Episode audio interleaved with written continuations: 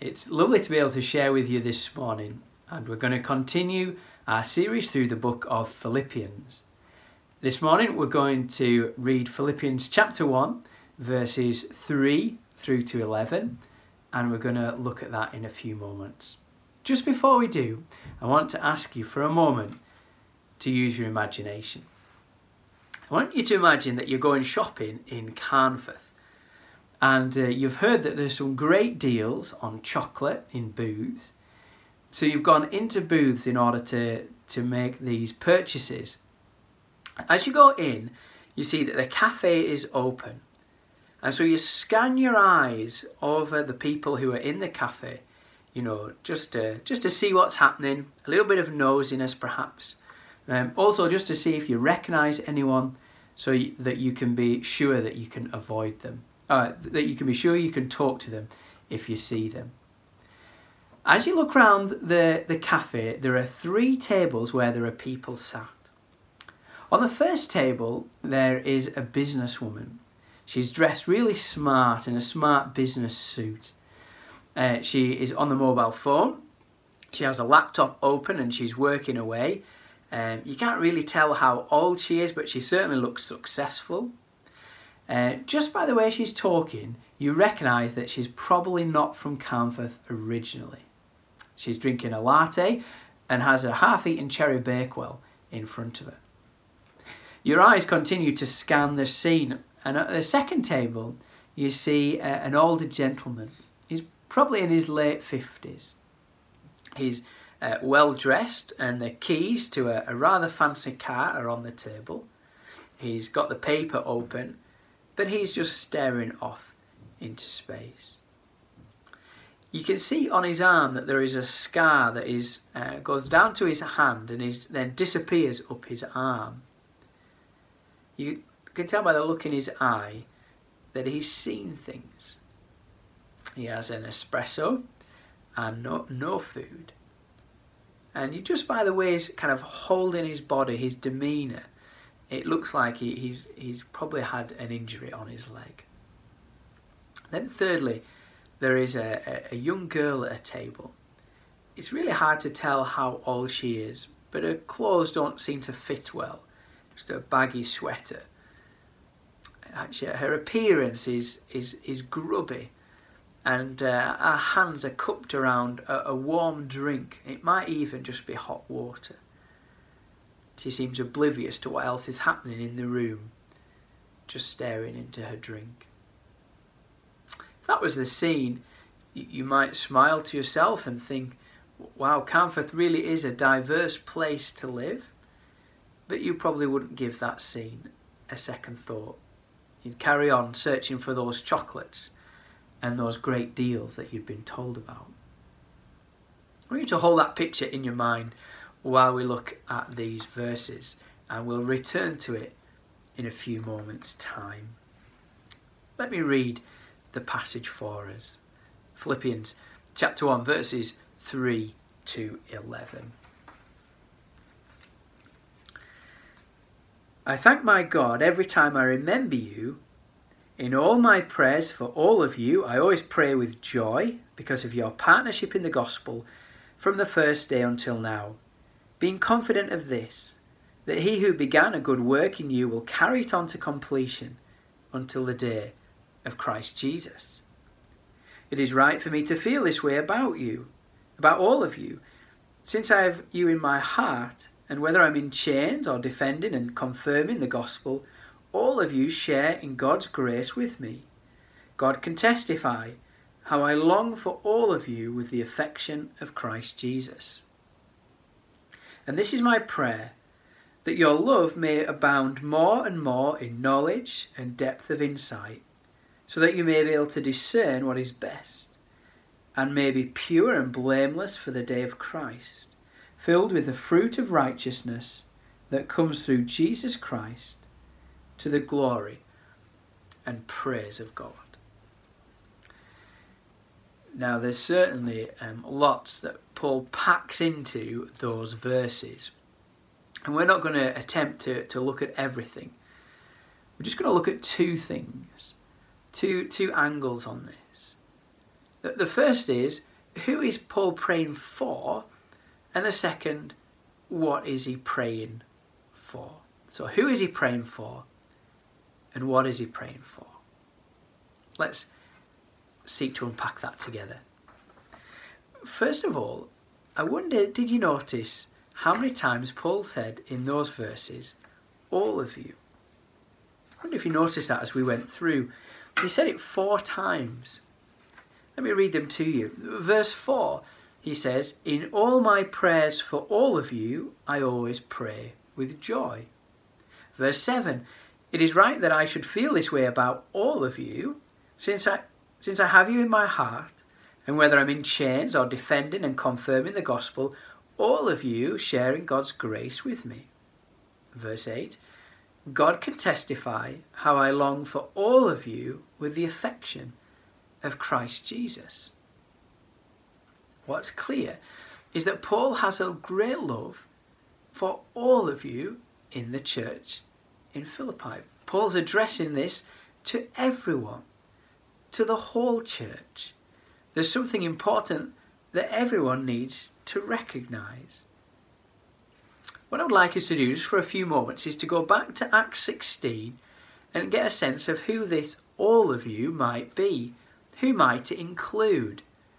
Now, we're not going to get a detailed list of everybody who was in the church in Philippi, but we do get a snapshot of, uh, of what Paul's time in Philippi was like and who he interacted with, who he bumped into, who came to faith in Philippi. And it'll help us understand who Paul is talking to. Who are these all of you that he's talking to? Let me set the scene for you. Acts 16. Acts 16 is hugely important because uh, on this missionary journey, Paul's second missionary journey, he's going to travel around, he's going to be sharing the gospel, people are going to hear it and receive it, and, and churches are going to be established. This is going to be a history changing journey. Paul's going to travel into what is now Europe with on this journey and uh, and some of the the uh, churches that are established are going to um, be key places in the New Testament. More than that, the gospel is going to go forward throughout uh, throughout the world, starting at some of these bases. This is a hugely significant time in history, a hugely significant journey that Paul is on. And his time in Philippi is, is the gospel coming to Europe for the first time, what we call Europe now for the first time. But his journey starts with trouble. At the end of Acts 15, we read that Paul and Barnabas, these two friends and co workers, have such a sharp disagreement that they, they go their separate ways. Then at the beginning of Acts 16, Paul has the, this um, happen to him twice where he wants to go in a certain direction, but God, by the Holy Spirit, by the Spirit of Jesus, stops him. So he wants to go to Asia, but he isn't able to. He wants to go to Bithynia, but he's not able to. So Paul is having this season of heartbreak and hurt as he and Barnabas split, split ways, and frustration as he wants to go to a certain place but can't, and he wants to go somewhere else but isn't able to. And out of this season of frustration and heartbreak is going to come something hugely significant. Paul's been having a rough time. But towards the end of that rough time, he has a, a vision. And the vision is of, of a man from Macedonia who asks, Come over to us and help us. It could be that that vision that Paul has is, is Luke himself, Luke who writes the book of Acts. If you want to look at it, you can, but the, the tense changes from they did this or they did that to we did this. We travelled here. Luke starts to write first hand. He's joined the team. It could be that he is that man from Macedonia. And he tells us about what happens in Philippi, the first place that they go to.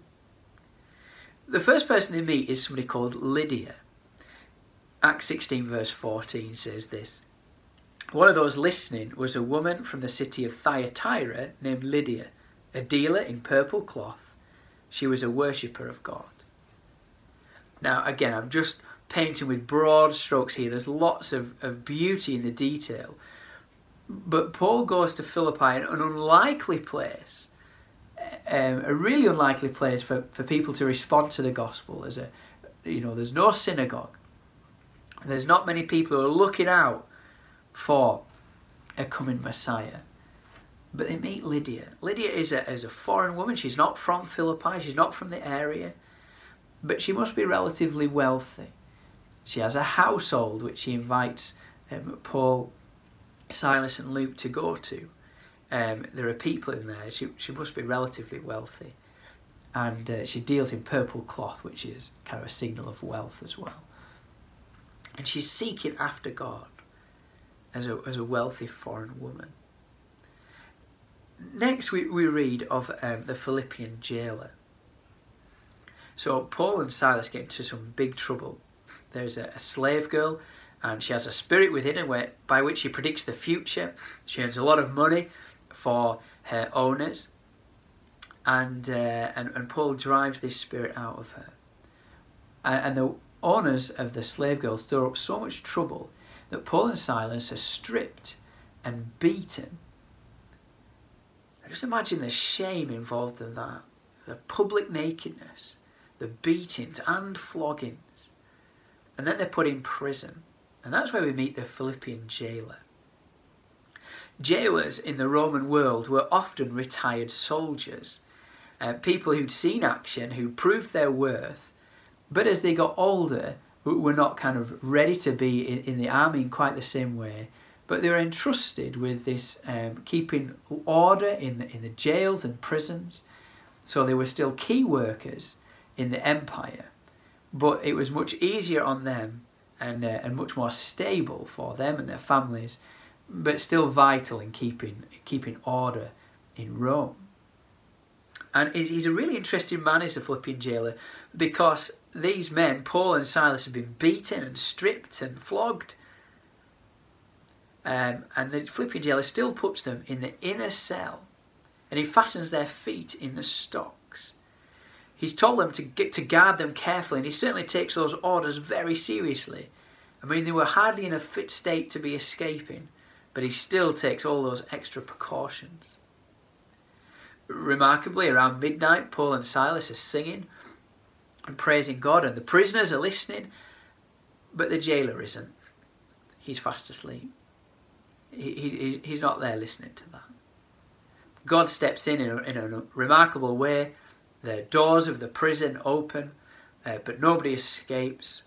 And that witness is so strong that the jailer gives his life to the Lord. And he takes and he, he offers Paul and Silas hospitality in his home and he, he binds their wounds uh, a picture of the transformation that Jesus brings. So the Philippian jailer is a Roman. He's not searching for God, he's not seeking. He's doing his job wholeheartedly and, and well, but he's not looking out for the coming kingdom. He's a hard man, a strong man, um, and he, he's, uh, he's sort of ambushed by the gospel. The third character, and uh, you'll have to allow us to use our imagination a little bit here, so I'll put that statement in there, is the slave girl. Now, we don't get to hear much about this slave girl other than that she had this spirit by which she predicted the future, that Paul and, and Silas, um, in the name of Jesus, drove that spirit out. And we don't hear of her coming to, to faith in the Lord Jesus, but I'd like to think that the church would look after her and she was suddenly in a position of real vulnerability, um, of no use to her owners, and, uh, and, and really in a very vulnerable position. As a slave girl, she's the lowest of the low. So she's not, um, she's a woman, so she has less rights than a man. She's a young woman, so there's no one really looking out for her, and she's owned by someone else. Just think how horrific that is. She doesn't even control her own um, time, her own schedule, her own body, her own ideas. She's at the very end, a very bottom of the social um, scale. And not only is she owned by someone else, but she'd been um, possessed by a demon. I mean, it's it really is. She she really is um, hopeless. These are the three characters in, in Philippi that we get to hear about in Acts. These are the, all of you that Paul is praying for with great joy. Let's go back to the picture in Booths for a moment, shall we? I wonder if those three characters we looked at in Booths, if they were all sat round the same table, I wonder if when we walk in, we'd actually pay more attention.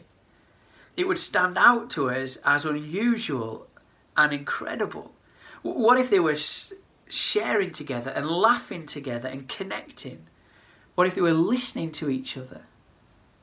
What if the rich, rich uh, woman kind of paid the bill for everybody? What if the young girl was willing to carry the shopping for the injured older man? What, what if the older man, in all integrity and honour, was looking out for his sisters, both of whom would have had an air of vulnerability about them? Then I think other people in that cafe would take note. I think that would be a powerful witness.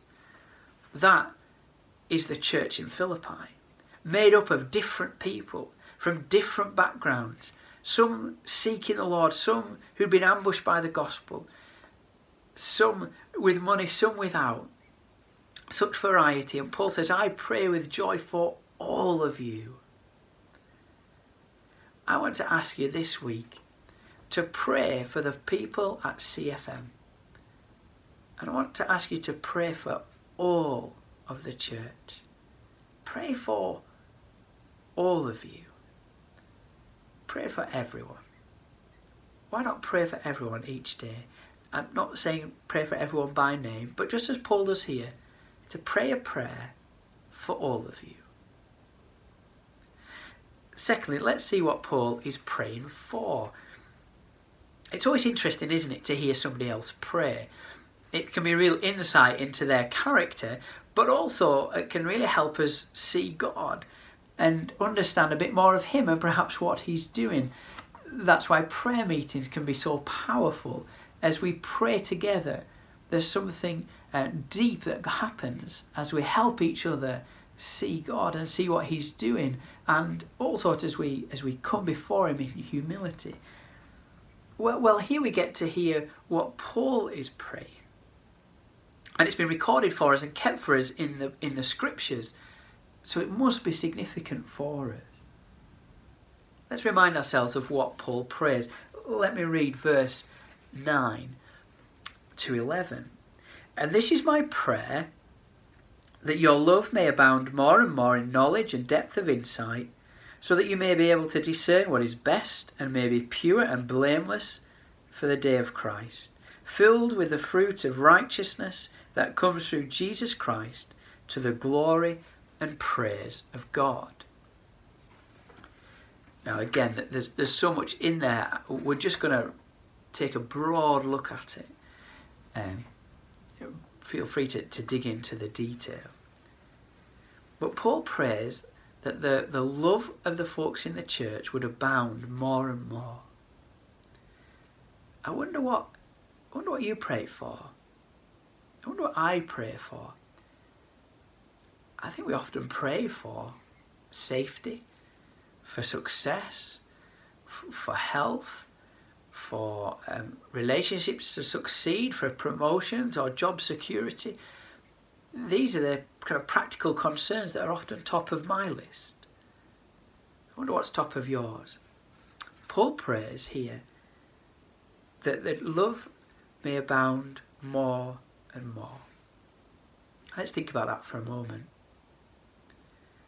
When we think of love, I wonder what we think of.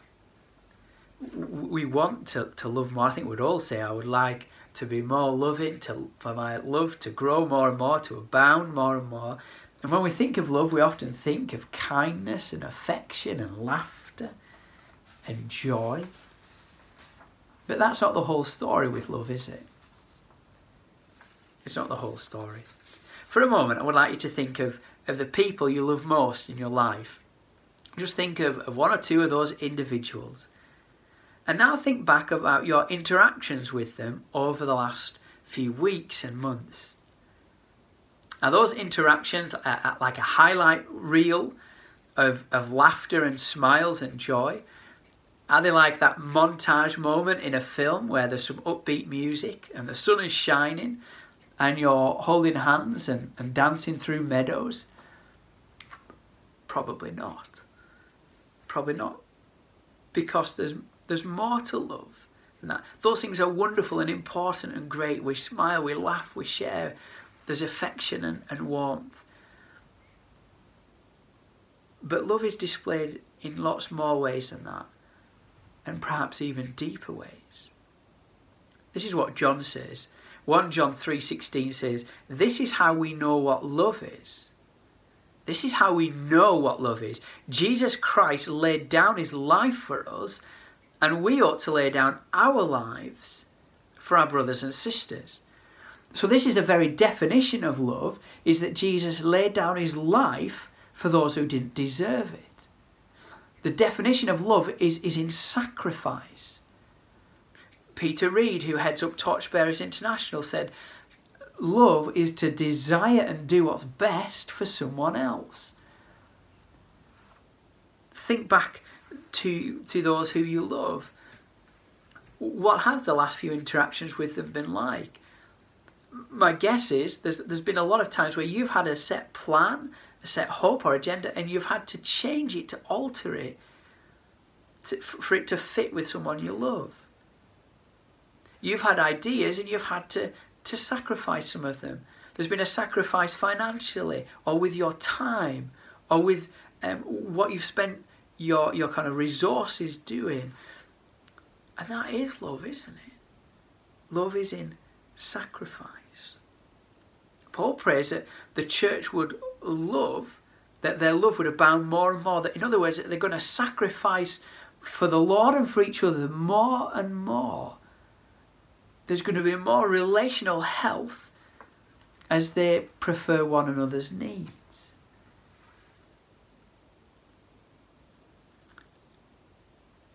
And they're going to do that with more knowledge and depth of insight. In other words, as they fix their eyes on Jesus as they see more and more of who Jesus is. They learn more and more about who he is and, and what he's done and what his character is like and what he is doing as they grow in knowledge and insight into who he is. More of his, more of who he is. Then that's going to overflow into their relationships with one another. That's going to impact their decision making and temperament and character and personality and how they operate with one another. As they see what Jesus has done for them, so they will then sacrifice for each other, that they might know what is best. And I guess sometimes what is best is to forgive, to allow ourselves to be wrong, to, to, to put our own agenda to the side. We live in a tough world. Relationally, relationships are tough that's friendships of, and relationships of all kinds. How on earth can we do this? How can we love people more and more when so, so many people, and ourselves included, are often just not lovable? And the answer is, of course, we can't. We can't do it. It's impossible for us to do it on our own. But the wonder of the message of Jesus is that he comes to live within us not only has he died for us and risen again, but he comes to live within us by his Spirit, that he gives us his life. So it's his love that, that flows more and more, that we have more knowledge, more understanding, more depth of insight, more discernment as, as he lives through us. And that's our hope. And that's what makes everything possible. This week, I want to ask you as people at CFM, and, and indeed anyone who's watching, to pray. Pray for, if you're part of CFM, pray for, for us. If you're part of a different fellowship, pray for your own fellowship. And pray this prayer of Paul's every day for all of you, for everyone. That's how I'd like to close this morning.